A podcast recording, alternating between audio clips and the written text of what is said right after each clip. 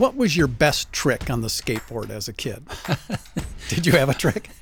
I want to say avoiding serious injury. You know, I, I, I think most of us have de- developed a, a relationship with concrete over the course of our lives. And I remember, I think that relationship first developed as a child when I got a skateboard. Yeah. And I remember being impressed with how hard the ground really is. You and concrete have been close ever since. We've been inseparable at times.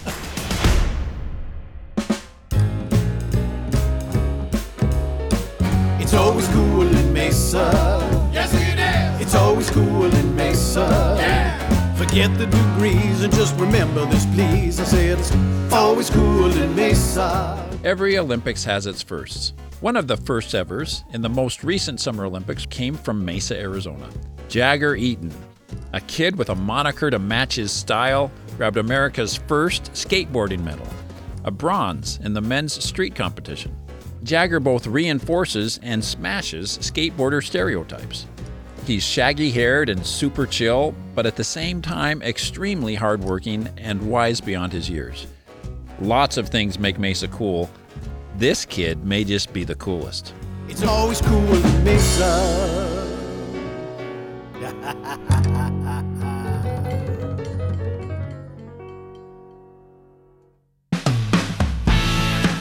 Bellbank Park is a 320 acre world class family sports and entertainment park and is home to Legacy Sports USA teams. Offering opportunities to join youth sports leagues or adult leagues, train at the Legacy Performance Center, or spend your time at the GOAT restaurant and sports bar. There's something for everyone in your family. Explore upcoming events at bellbankpark.com or head to legacysportsusa.com to check out the numerous leagues, camps, and more. So, Jagger, you have been on like worldwide media tours, but you're saying this is the first podcast you've done? Yes, yes, this is my first podcast. My first reaction was, well, that's because podcasts are for old people, but that that's not true, right? That's not true. Do you listen to podcasts? No. let, let me explain. My my lady got me into some murder mystery ones that scare me, and I listened to like 30 minutes of it, and then I left it alone because it freaked me out. Well, so you're on the right podcast because we, we have a, a strict policy. We don't. There's no dead bodies in any of these episodes. Perfect. First, let me start out by saying. Uh, Later today, we're going to your family action sports facility, and I'm giving you the key to the city of Mesa, Arizona, because we're so stinking proud of you. Just growing up here has been such a privilege, and Well- for you guys to actually recognize that is unbelievable. The action sports facility I'm talking about is KTR, or Kids That Rip, at the corner of Gilbert and McKellips in Mesa. It's the brainchild of Jagger's dad, Jeff Eaton. Most days you'll find him there. We love being here. We love the community. We live literally across the street, and uh, got a new one going up in Peoria. So we're hoping to continue to spread the love and keep the skateboarding going. Super nice guy. When you walk inside the lobby of KTR, you'll see a giant blow up of the letter inviting Jagger to join the USA Olympic team in 2020. Yeah, that letter was blown up by my dad because for a long time over the course of about three generations of Eatons, they call it the Eaton curse. The misfortune began with Jagger's grandfather, Stormy. He was uh, like a five-time world champion between trampoline and floor exercise back in the 60s. Five time world champion, but somehow passed over for the Olympics? In 1970, Stormy started training Olympian hopefuls. He got his first look at an Olympian in 1988 and just missed it. A pattern was developing. He got his second look at an Olympian in 1992, and she was the number one ranked gymnast in the world. And Bela Karolyi made a comment about her weight, and she quit gymnastics because of it. When Jagger's grandfather passed, Jeff took over the dream. By 2004, he was coaching his own Olympic prodigy. Also ranked way up there and was not picked to be on the team. If you've been keeping track, that's four, which, as everyone knows, qualifies as a bona fide curse. But then, quite unexpectedly, along comes Olympic skateboarding and Jagger. The irony that the Olympian ended up becoming one of our family members, it's just such a crazy story.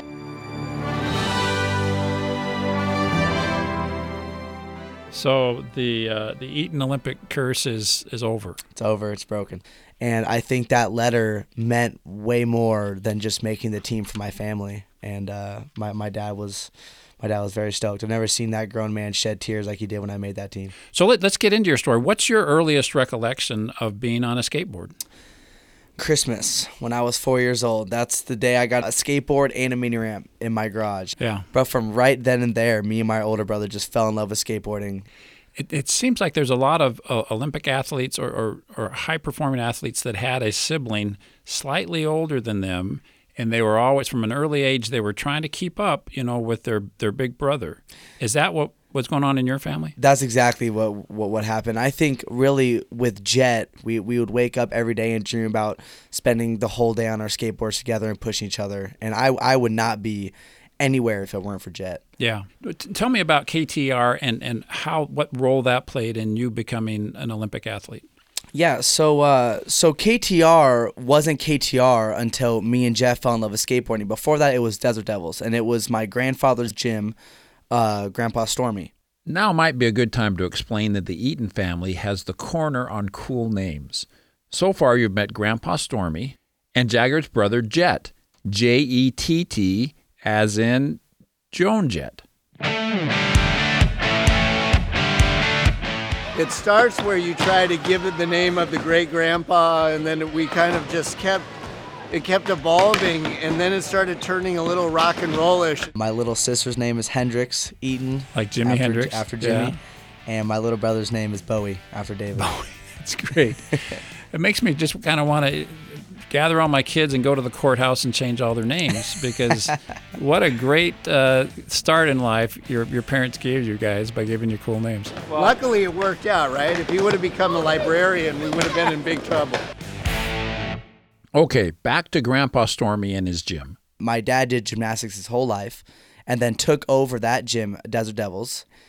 And at the time, my mom and dad were coaching gymnastics for about 12 to 14 hours a day. To keep the kids occupied, Jeff built a skateboard ramp in the lobby. And I would just throw them in there and just say, here's what you get to do. Yeah. And I'm going to be out here working. But when parents were dropping off and picking up their little gymnasts, they were seeing kids skateboarding and having fun. A ton of our gymnastics parents said, can I get my son or daughter into that class? And I go, well, it's really not a class, but let me find a teacher and let me see if I can put something together. And my dad saw a huge opportunity for a business and oh. an indoor skate park in Arizona. In a year, we had about 400 kids in the program. Amazingly, in the first class of KTR kids, Jagger wasn't the only future Olympian. Three of our original KTR kids that started our first group were on the team. We had two girls and one guy. At, at what point did you think, "Hey, I'm I'm better than other people"? My brother got really seriously injured when I was nine years old. Um, and at that time, he had an invite to X Games. And I got told from from the manager of the X Games, he said, Hey, if you dial in this run, you can compete X Games. And I worked for about six months to dial in that run. And once I did that and to be able to compete in LA, I think that that was kind of the turning point. What Jagger forgets to mention here is that he was 10 years old, I am the youngest competitor in X Games history.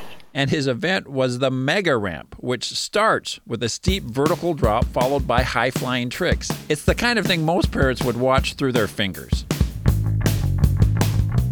In the seven years that followed the X Games in LA, Jagger won not only Mega Ramp contests, but street and park events across the globe.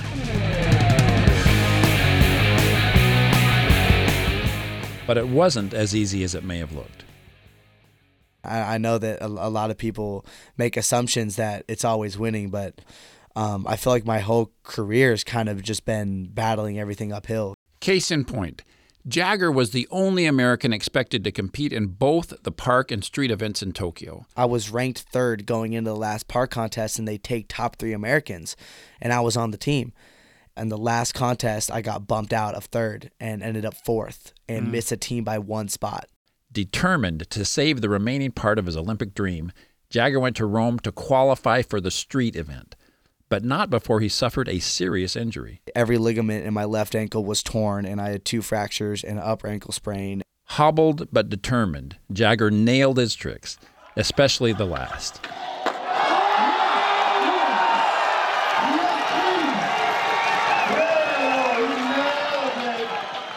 It was enough to secure his Olympic bid. He was on his way to Tokyo, but with very little time to heal. I had seven out of 13 doctors tell me I need a surgery and just all this stuff. But at the same time, I knew exactly what I wanted. I saw the path, and you know whether it was bumpy or straight, I was going to take it. Mm. You know, you you seem to have a lot of determination for a young guy. Is is that natural? Were you just born that way? My mom was also a really heavily competitive gymnast, Oh, and okay. I've gotten told a lot that I get my competitive spirit from my mom. Mm. Every time she calls me and I'm injured, I just I said, "Mom, I love it. Like I'm not going to stop." And she goes, "All right, honey." are, are you usually injured, or because it seems like you're you're so competitive and you're so successful, you've got to have long stretches where you're able to function as an athlete. Most of the time, no matter what, if I need to compete injured, I will compete injured. Give us a list of your injuries as a as a at the ripe old age of 21 years old. Yeah, I'll just go from toes to head. Um, broken, uh, I mean, at least two toes on each feet. I've broken both feet, both ankles. Uh, given myself both uh, both leg upper ankle sprains. Broke both elbows, both collarbones, both sides of my skull. Um, multiple concussions. Yeah. Uh, and multiple ribs. I think that's it. it seems like there's no such thing as defensive skateboarding, right? But it- it- If you're if you're skateboarding and a- anticipating the the the fall, you're not going to pull off the trick, are you? No, you're not. I mean, if you if you half commit to anything in life, you're not gonna reach your full potential. In one unfortunate way, the 2020 Games were completely unique. The staging of this month's Summer Olympics was dealt a fresh setback today when the host city Tokyo was placed under a new state of emergency, which will last for the duration of the Games. The Japanese government says the city is facing a race between coronavirus vaccinations and the spread of the Delta variant. The more infectious. Did you get to do fun stuff? Did you get to interact in the Olympic Village? And you know, was there an was there an experience there? Oh, there was a total experience in Tokyo. Um, Great. w- we didn't get to leave the village, which was kind of frustrating because I really wanted to see Japan, but at the same time, the Olympic spirit was very real.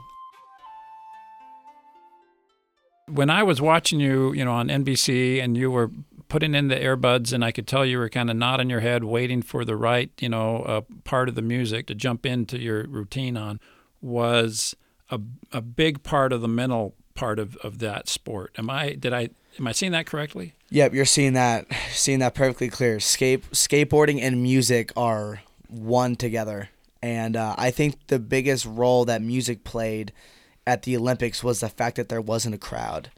The fact that there wasn't a crowd was really tough for me because I do love skating in front of a crowd, and I kind of had to use music to get myself amped up because we were all so nervous. What were you listening to?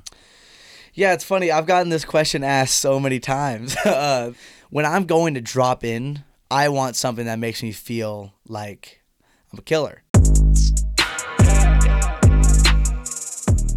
I was listening to a lot of like new rap. Like I wanted something to make me feel dangerous, right? Yeah. But then when I was done with my run and I wanted to chill, it was old country music. Charlie Daniels band and Hank Jr. I'm guessing your dad didn't play a role in the playlist because he, he's he's Hendrix and Jagger and Bowie. Hey, I, I love classic rock. I do. I'm a huge blues man. But when you're under pressure and you need some to, to give you some juice when there's no crowd, Yeah. you need whatever you like. On the day of the competition, Tokyo was melting. But like the original Jagger himself, our Mesa boy came out aggressive and energetic.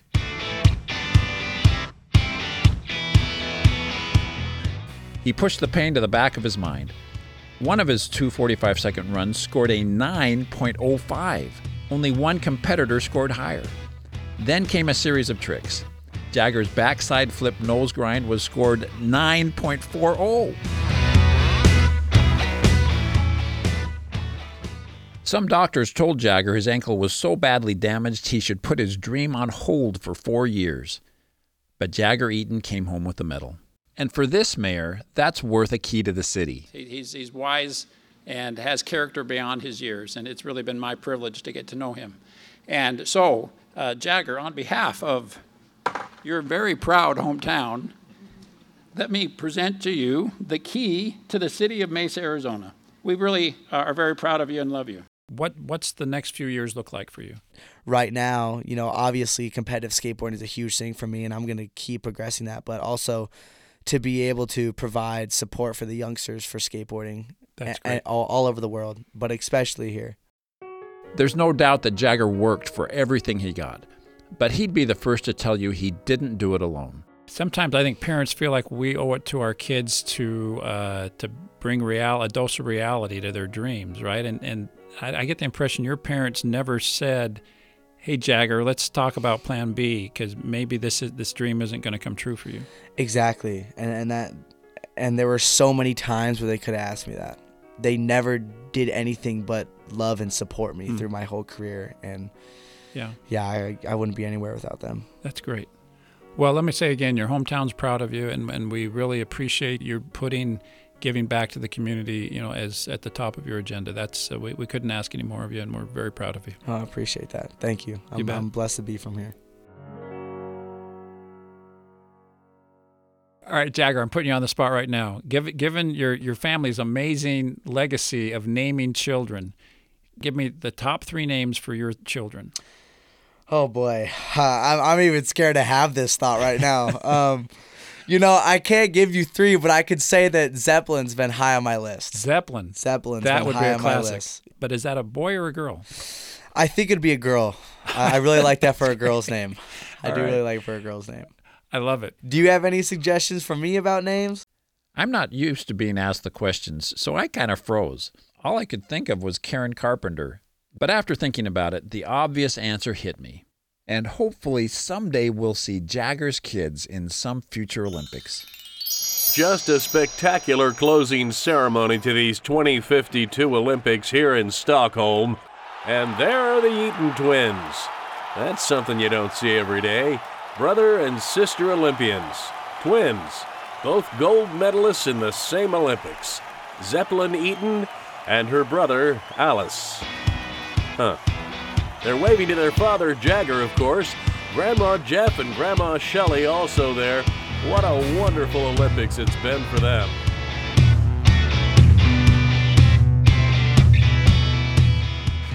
Thanks for joining us. If you're enjoying the podcast, please share it with a friend.